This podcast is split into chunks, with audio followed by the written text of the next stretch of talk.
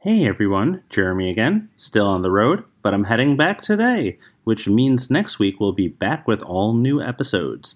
But for now, I want to bring you another one of my favorite episodes that you may not have caught the first time around. Really fascinating conversation. Without further ado, here we go.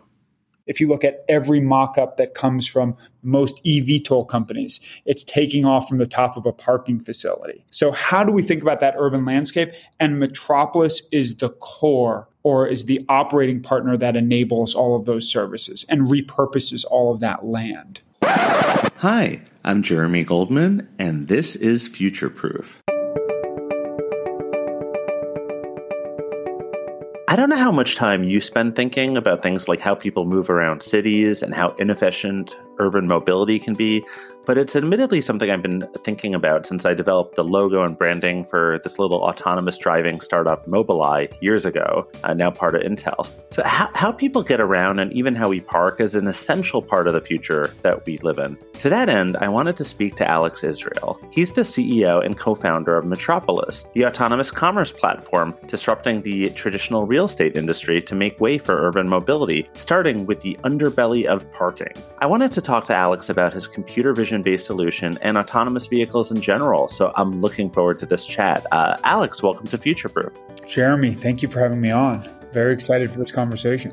Absolutely. I wanted to ask you, just in your own words, how you define your work. Who are you and what do you do on a day-to-day basis? That's a good question. Who am I as a CEO, as an executive, as a co-founder, as a father? On a daily basis, I am a husband, a father, and an entrepreneur, which normally consists of my daughter waking me up at 5:30 in the morning, getting to work around 7, spending my day with my team, thinking about the future of urban transportation and mobility and how we can reshape cities. Amen. And I like that you've got a very clearly defined vision for the company, which I think is obviously one of those challenges when you're founding something and trying to keep the team, pointing in the same direction. I mean, why is parking such an important problem to solve, first off? Yeah, it's a important question, Jeremy. So I think, for me as a kind of futurist and kind of mobility nerd, if you will, as I look at the urban landscape of our cities across the United States. Really, you look about the surface area of these cities and you realize that 14% of the surface area is dedicated to parking, which is this old school asset base. It's never the highest and best use for land. So you think about cities evolving over the next 10, 20, 50, 100 years, and how will the city and the urban landscape evolve along with it? And what will be the highest and best use for that land? And how can we repurpose parking into a better use? And for me, as my focus is on mobility, I think about how that urban infrastructure can be turned into mobility hubs. Think about the empowerment or enablement of all future forms of mobility, whether that be vertical takeoff and landing drones, autonomous vehicles, scooters. You're building out mobility infrastructure to facilitate the cleaning, servicing, charging, and deploying of all future forms of mobility. I wanted to ask you also, how did COVID affect your launch and rollout strategy? I know you've kind of operated in stealth for a bit, but obviously I feel like, the best laid plans, things sometimes have to get tweaked. Did COVID affect the way in which you were thinking about rolling out Metropolis? Yeah, it's really interesting. I really think as a CEO that organizations are really kind of living organisms, and they have to kind of ebb and flow with the times. What I would say is if you're launching a mobility company, when no one across the country or across the globe is engaged in mobility, it's a disaster. It's a disaster for a company. It's a disaster for society. And the whole experience was relatively surreal. I remember when COVID really started to gain momentum and started to have a significant impact, sitting down with my founding team, and we kind of all hunkered down from our respective homes on our respective Zoom chats and really had to reevaluate our business. From an apocalyptic standpoint, think about no one was going to work, no one was getting in cars, and no one was parking. So our core fundamental value proposition was challenged. What was really interesting for us as this kind of apocalypse was unfolding around us was how was the industry and landscape going to evolve? And we got, as an organization, very lucky. COVID actually was a massive tailwind for us as an organization. What ended up happening is Parking, for the most part, as we discussed earlier, while it represents 14% of the surface area of most cities across the United States, is a relatively forgotten asset class. You know, you don't talk to most institutional asset owners and they have a parking division. It's a need to have, but not a want to have asset class for most institutional asset owners across the United States. With COVID, institutional asset owners took a very deep look at their assets and tried to understand to a greater extent where there were fundamental inefficiencies. And they quickly narrowed down on parking. And they realized that it was often very inefficiently run, significantly overstaffed, and facilitated a bad user experience from an amenitization perspective. And they started to look around for solutions that they could bring to market that would, one, provide a seamless experience for consumers, allow people to seamlessly drive in and out of a facility, like checkout-free commerce. Think about an organization like Amazon Go. You come in, you get out, and it's a seamless transaction, an autonomous commerce experience. And the only type of solution in the market that provided that experience is Metropolis. The only company that could provide a touchless experience was Metropolis. The only experience that could build that level of efficiency and drive value directly to asset owners was Metropolis. So it ended up being a massive tailwind. We came into COVID with 30 locations across the country, and we will exit this year with north of 600 locations. I'm sorry to cut you off. I was just going to say, maybe that's a good spot to tell the listeners about, in essence, you know, how you solve this problem, you know, like how you've been able to scale, but, you know, just what is the benefit? And I know obviously the contactless, you know, you're leaning into a trend that's very of the moment. Yeah, that's a great point, Jeremy. I mean, at Metropolis, at our base, is an artificial intelligence platform. We're a computer vision-driven platform that allows users to seamlessly access services, and in this case, it's parking. So from our experience, you're very familiar with the parking experience today. It's riddled with pain points. For us, you pull into a Metropolis-enabled facility. Our camera technology recognizes your vehicle. It's a 40-second registration process. You sign up on a mobile app or a mobile phone. And then from that moment forward, when you pull into any single Metropolis-enabled facility anywhere across the United States, you get a text message when you pull in welcoming you back, and you're seamlessly charged when you leave.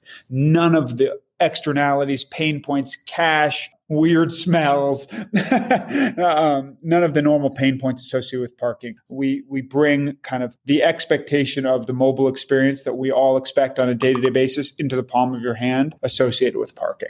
Yeah, and I think you're right. What's really interesting to me is just observing the fact that the parking process is one of those things that is so incredibly antiquated, and yet you don't realize it until you start to talk to somebody like you and realize, wait, this is the way that we do things in 2021, given the way, you know, the frictionless behaviors that we have in our daily lives, and this is the way that we do things there. It certainly seems like it's ripe for disruption.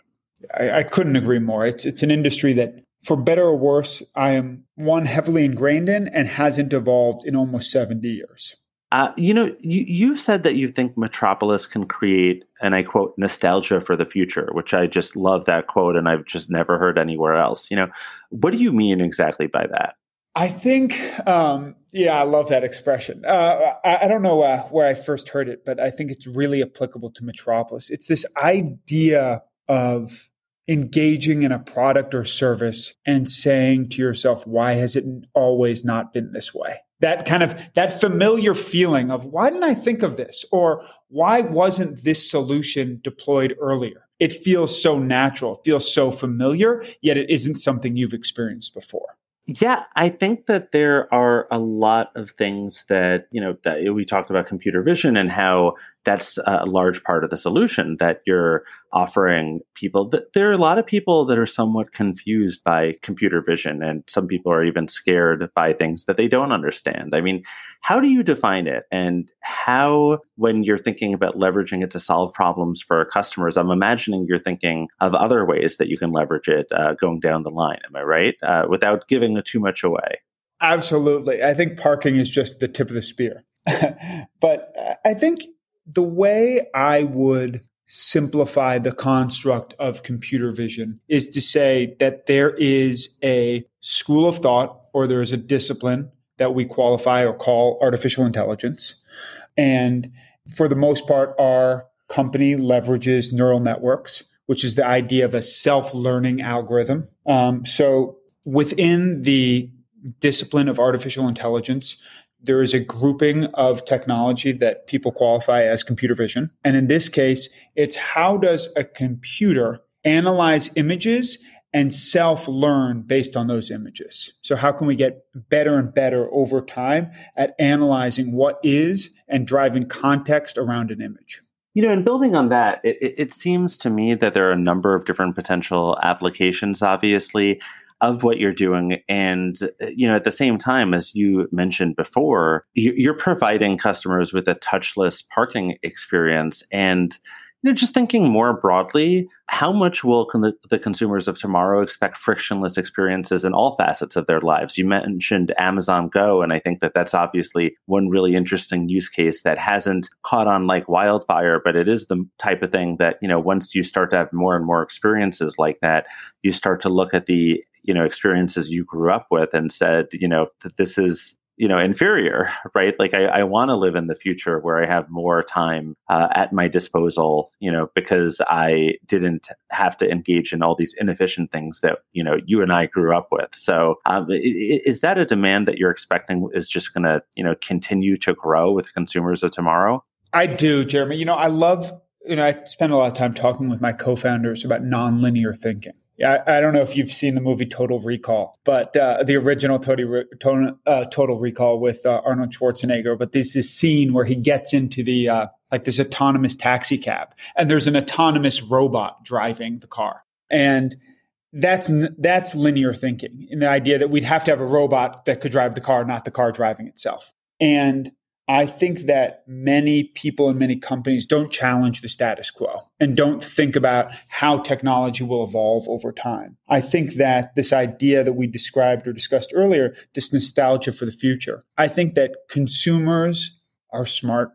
And I think consumers are realizing that if their decision process can be simplified, or their activities, or as they engage applications, can be simplified, there's a lot of value to be garnered. I think time associated for, in our case, time looking for parking, time paying for parking, time circling the block. You know, the common statistic is that 20% of urban congestion is caused by people circling the block looking for parking. I think that's just an example as applicable to my company and as applicable to mobility. But as we think about the demands of consumers and the demands for what I'd qualify as autonomous commerce, or as what you're describing as frictional commerce, I think the demand for that technology is significant. This idea that I can go into a retail establishment, I can grab my clothing that I'm buying at that example, and then I can just leave. I don't have to engage with a cashier. I don't have to engage with sales reps. Can we build out the technology that allows for that level of simplicity? I think to your point or your question earlier, which is, I think there is a lot of confusion around artificial intelligence and computer vision. And I think there are a lot of questions to be asked surrounding privacy. And I think you want to ensure that you're working with companies that are putting privacy at the forefront of their products to ensure that you're deriving value and not instead invasion from their product base. Well, and there is a lot of data, and as I'm sure you know, that I think that on average, it's not that customers don't care about privacy, it's that they care about that value exchange. And are they giving up something? You know, they just expect more value in return. They just expect to be a little bit better off by virtue of the fact that they have handed over a piece of information. I could not have said it better myself, Jeremy. I think that people are, there's comfort in handing over data, but there has to be value exchange. And there has to, and our drive and what Metropolis does as a company is it utilizes data to drive value to our members, which are our customers, which are our users. So, you know, I know we just talked a little bit about people driving all over, trying to find parking, and not just the inefficiency in that, but think about the pollution associated with that where there's no kind of value. It's one thing if we pollute to get from point A to point B. It's another thing if we go point A to point B and then spend 40 minutes looking for parking. You know, how will autonomous vehicles factor into the future of urban transportation in general? You know, will they add to traffic because everybody feels that it's it so much easier to drive. And, you know, when will we see a true shift in the landscape thanks to autonomous vehicles? I feel like there's some people who kind of expected it already. I kind of realized that the rules and regulations around that might be a little bit more of a hurdle than the technology itself. So what's your perspective on that? You know, I'd say first and foremost, I think most people that talk about autonomous vehicles are speaking out of marketing statements as opposed to kind of the theoretical adoption of autonomous vehicles and autonomous technology. You hear a lot of different kind of, as I know you're very familiar, Jeremy, a lot of theories and a lot of pontification as to when autonomous vehicles will come to fruition in mass scale. What I can tell you is I know a few things for sure. One is we will not see autonomous vehicles circling the block endlessly as they wait to pick up their next passenger. They will fundamentally go, pause, get off the street, not waste energy, minimize lost legs, and minimize inefficiencies. There's kind of a prevailing theory, or there are prevailing theories associated with the adoption of autonomous technology and the impact on traffic. I think the last theory I was reading about, someone described it as the heaven versus hell paradigm, which is, I don't know, Jeremy, if you're familiar with this paradigm, but the idea of what is this future state? Are we talking about a drop in cost of which the net result is millions of more cars on the road and more efficiencies in transportation, but millions of more cars on the road and therefore kind of traffic slamming to a standstill, which is the proverbial hell? Or are you looking at a heaven scenario where, in fact, costs drop so low, efficiencies go up so much, and there are less and less cars on the road as propagated by those efficiencies? I actually believe both answers are correct. I think in the short run, you're going to see a massive influx of vehicles on the road and traffic increasing at a linear rate. And I think that is... For those of us that live in a metropolis, that's a depressing paradigm. At the same time, I think as vehicles become more efficient in terms of cost profile, and we dedicate specific lanes for autonomous vehicles, and there's larger and larger adoption of autonomous fleets and autonomous vehicles from personal car ownership perspective, we'll see the amount of traffic on the road go down and down over time and lead to greater kind of, I would say, transportation equality across geographies. And I really like the heaven versus hell. It does seem like there are a lot of people, especially in the pundit class, that it's a really great way to get some airtime if you feel very strongly one way or another. But the answer when you're trying to predict where things are going is often, like, as you said, a little bit of both. And that's not just true for this particular area that we're talking about. It's often that there are good things and bad things that come out of virtually every type of innovation. But, you know, if you want to try to put your head in the sand and just, you know, hope that people never innovate because there are going to be downsides to it, you know, good luck. That's not the world we're ever going to live in. No, it isn't. Very true. Yeah. So okay. So we talked about a lot, but I want to ask you, what's next for Metropolis? How big can you get this company? Because obviously, I think living where we live, it seems like the goal is to always grow and grow and grow. But it does seem like there are a lot of applications, and there is a lot of big problems that you're trying to solve here. I think there's two components to that answer. One is parking is just the tip of the spear as we move into kind of autonomous commerce.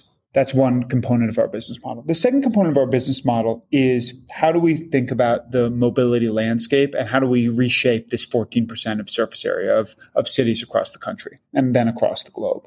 As we talk about reshaping that urban landscape and we talk about the higher and better use for parking, as we discussed earlier, we're talking about cleaning, servicing, charging, deploying. It's really about repatriating these, I would say, kind of urban jungles or urban garages to a higher and better use that serves the community. You mentioned how people are willing to give up on some privacy for a value proposition. Well, I think most people in most communities are really looking for a greater value proposition from that 14% of their surface area. And as we think about whether land should be repurposed for cloud kitchens, mobility hubs, cleaning, servicing, and deploying of vehicles. If we think about vertical takeoff and landing drones, if you look at every mock-up that comes from most eVTOL companies, it's taking off from the top of a parking facility. So how do we think about that urban landscape? And Metropolis is the core, or is the operating partner that enables all of those services and repurposes all of that land.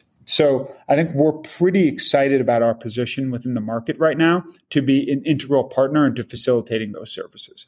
I love that answer. I got to ask you, and this is maybe on a little bit of a different topic, you know, I feel like infrastructure disruptors like yourself largely operate under the radar, and they really get to focus on innovating without thinking as much about PR and brand awareness, because the right people need to know who you are. It's okay if not everybody in the world knows who you are. I mean, is that helpful to companies trying to build the future? Just for clarity, Jeremy, are you asking, is it helpful for companies to remain under the radar? Or just, is it helpful to be in a sector like infrastructure that, generally speaking, is under the radar? It just seems to me, and please tell me if you disagree, that infrastructure is so incredibly critical, and yet to the average consumer, to the average person, they're not thinking about it as much. They're thinking about the glasses that they buy or the beauty products that they buy, and they're focused on innovation there. And you get to focus on a very big problem with it, and focused on the business opportunity and how to innovate, rather than thinking about how to be the most well-known company out there. Yeah, it's a great question, or it's a great comment.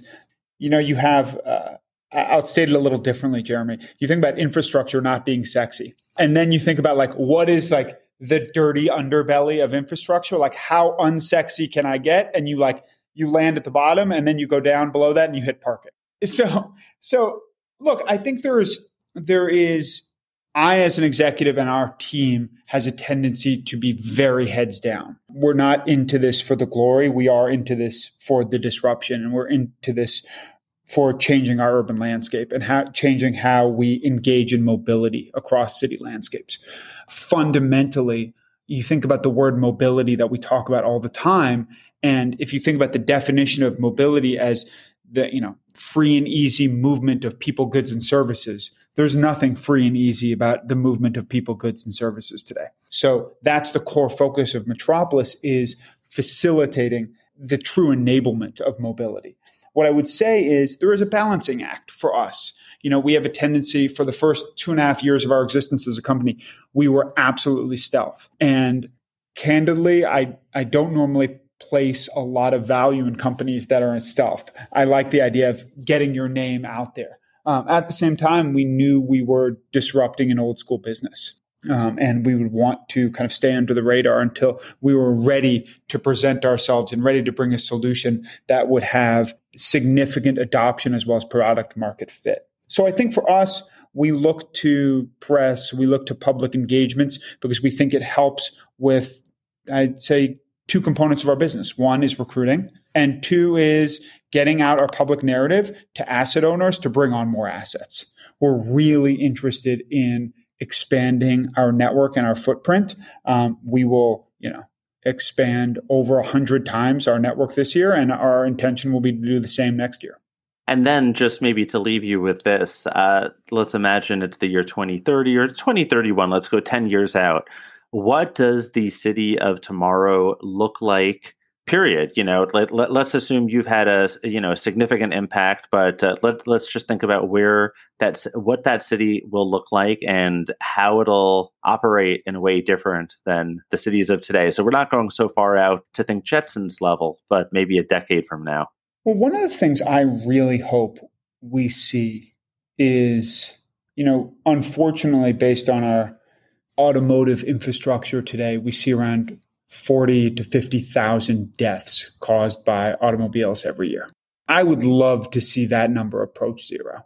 I can tell you, the car I drive has so many safety protocols. It's not an autonomous vehicle, but has so many safety protocols that if I make a mistake, it often corrects that mistake for me. So one of the effects that I hope to see in the very near future is that as a society and as a globe, we lose significantly less people unnecessarily to automotive accidents.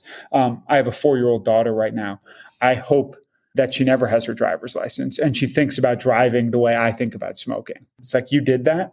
And I think that would be a wonderful outcome of technology. I also think about, as I move towards this construct of autonomous commerce, if you think about drive-thrus, if you think about any payment engagement that takes place in a vehicle, I think that entire ecosystem can move to an autonomous commerce product set, whereby you're not engaging, you're not picking up your wallet, you're not even picking up your phone. It can be something that is a completely passive, remarkable or magical experience. Well, I look forward to that. And I look forward to, your creation of at least a portion of that future. So Alex, thank you so much for making the time. This was great. Jeremy, this was wonderful. Really glad to have this conversation with you.